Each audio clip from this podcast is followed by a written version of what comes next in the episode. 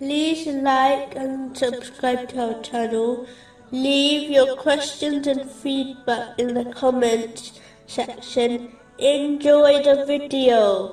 Continuing with the last podcast, which was discussing chapter 8, verse 12.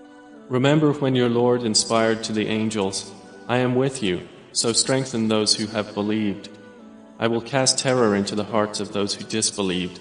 Specifically, it was discussing a narration found in Sunan Abu Dawood, number 4297, which warns that Muslims would become insignificant because their love for the material world and hatred for death. And so Allah, the Exalted, would remove the fear of Muslims from the hearts of the other nations, even though some Muslims believe pursuing the excess things of the material world to be harmless. It is something the Holy Prophet Muhammad, peace and blessings be upon him, warned against, in many narrations, such as the one found in Sahih Bukhari, number 3158. He warned that he did not fear poverty for Muslims. What he feared was that Muslims would pursue the excess of this material world, such as excess wealth and this would cause them to compete with each other over it, which would lead to their destruction. This was the attitude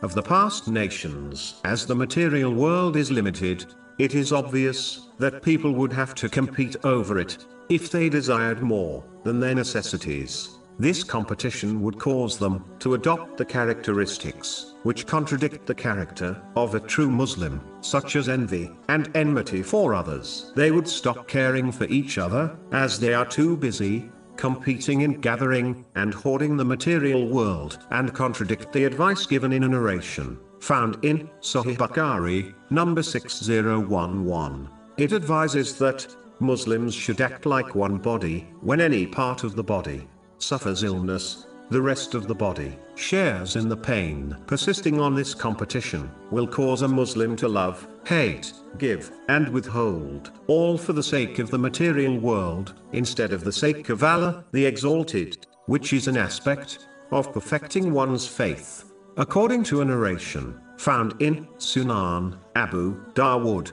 number 4681, this competition is the difference between the companions May Allah be pleased with them, and many of the Muslims today. If Muslims desire to regain the strength and influence Islam once had, they must strive and prioritize preparing for the hereafter over striving for obtaining and hoarding the excess of this material world. This must occur from an individual level until it affects the whole nation.